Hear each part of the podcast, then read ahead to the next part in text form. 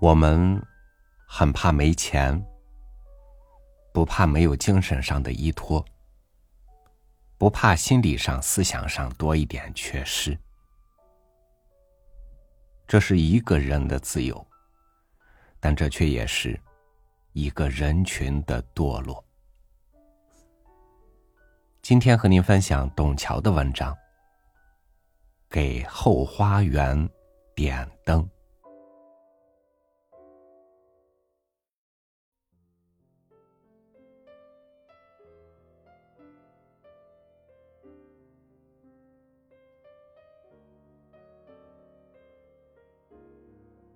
香港阴雨，台北晴朗。飞到台北，公事包上的水渍还没有全干，心中有点感伤，也有点文绉绉。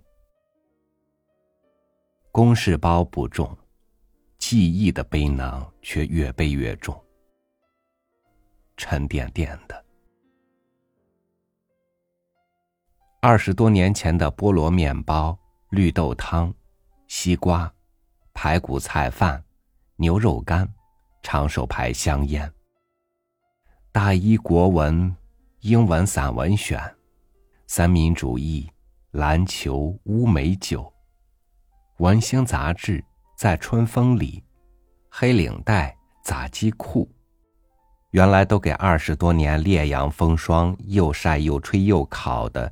现在竟纷纷科幻起来，眨眼间复活的复活，还原的还原，再版的再版，把中年风湿的背脊压得隐隐酸痛。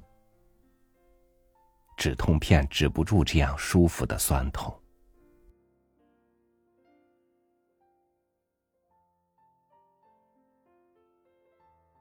伤感的文学，文绉绉的乡愁。薄暮中漫步敦化南路附近的长街短巷，深深庭院变成摘星的高楼。琼瑶的窗外，依稀辨认出琼瑶的窗里。于右任的行草舞出为万世开太平的线装文化。金里描红的风铃摇晃出唐诗宋词元曲。仿古红木书桌上的一盆幽兰，错错落落勾出墨色太新的简朴。墙上木架花格里摆出拙朴的陶土茶馆花瓶。心中有道，茶即是道，和气致祥，喜神多瑞。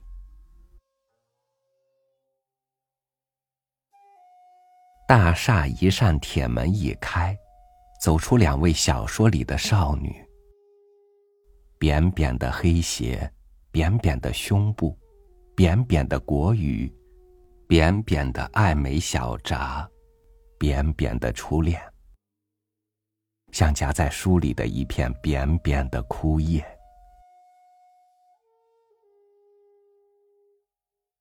台北是中国文学的后花园。商业大厦里电脑键盘的噼啪声，掩不住中文系荷塘残叶丛中的蛙鸣；龙玉汽车的废气，喷不死满树痴情的知了。这里是望乡人的故乡。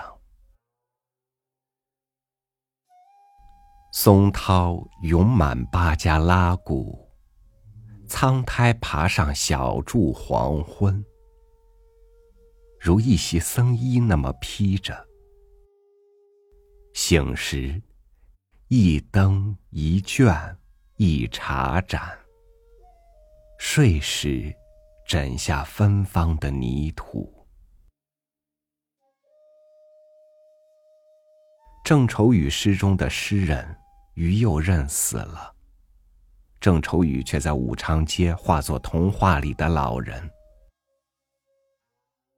武昌街斜斜，斜上夕阳的山岗。一街胭脂的流水可得小心，莫把火焰的木棉灌溉成清粉的茱萸了。就在这样古典的气氛里，林文月的十六岁儿子问妈妈说：“这个暑假，我想读唐诗三百首，好不好？”妈妈打着哈欠说：“当然好啊。”但是千万别存心读完哦，因为那样子会把兴致变成了负担。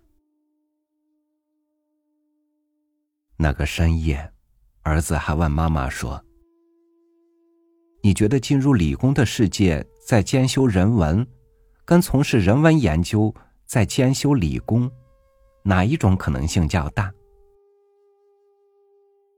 妈妈说：“研究理工而兼及人文的可能性是比较大。那种心情应该是感伤的，读来却反而觉得非常非常温暖，像林文月到温州街巷子里薄暮的书房中看台静农先生那样温馨。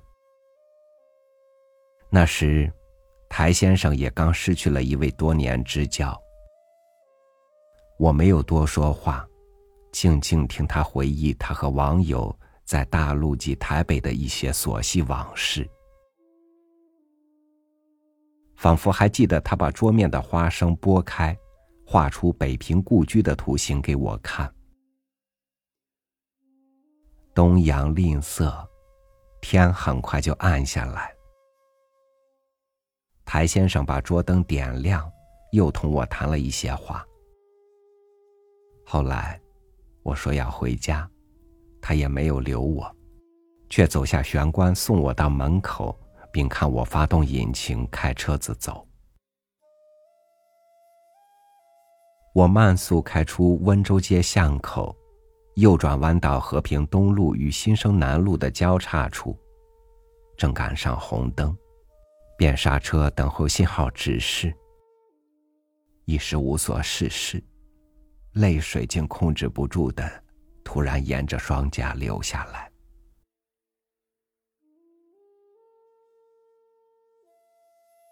不会怀旧的社会注定沉闷、堕落；没有文化乡愁的心，会注定是一口枯井。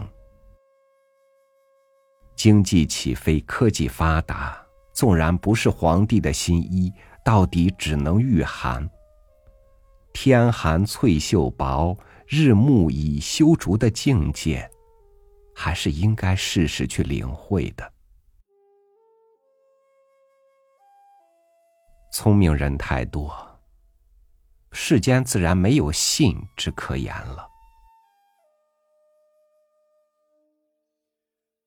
方瑜说：“有小偷光顾台大教授宿舍。”教授们灯下开会商量对策，议论半天，最后达成协议。不久，宿舍大门口挂起书法秀丽的一块告示：“闲人莫进。”多么无奈的讽刺！多么有力的抗议！经济科技的大唐固然是中国人必须努力建造的圣殿。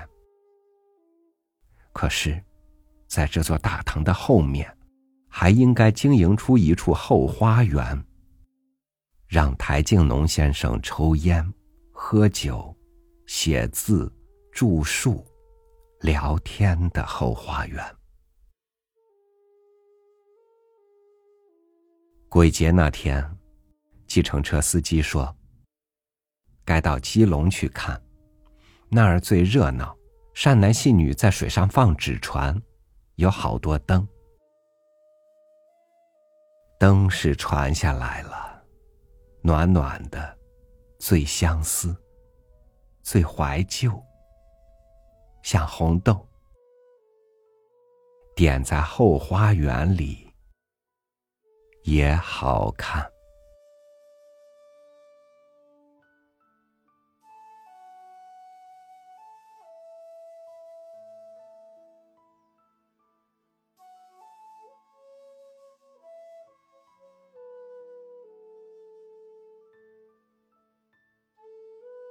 文化不直接创造财富却是一切财富生成的土壤。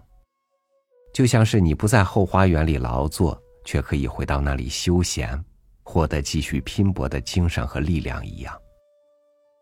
后花园是我们共有的心灵的栖息地，任谁都可以找一棵大树乘凉，就像我们随手拿起一本书那样。感谢您收听我的分享，我是超宇，祝您晚安，明天见。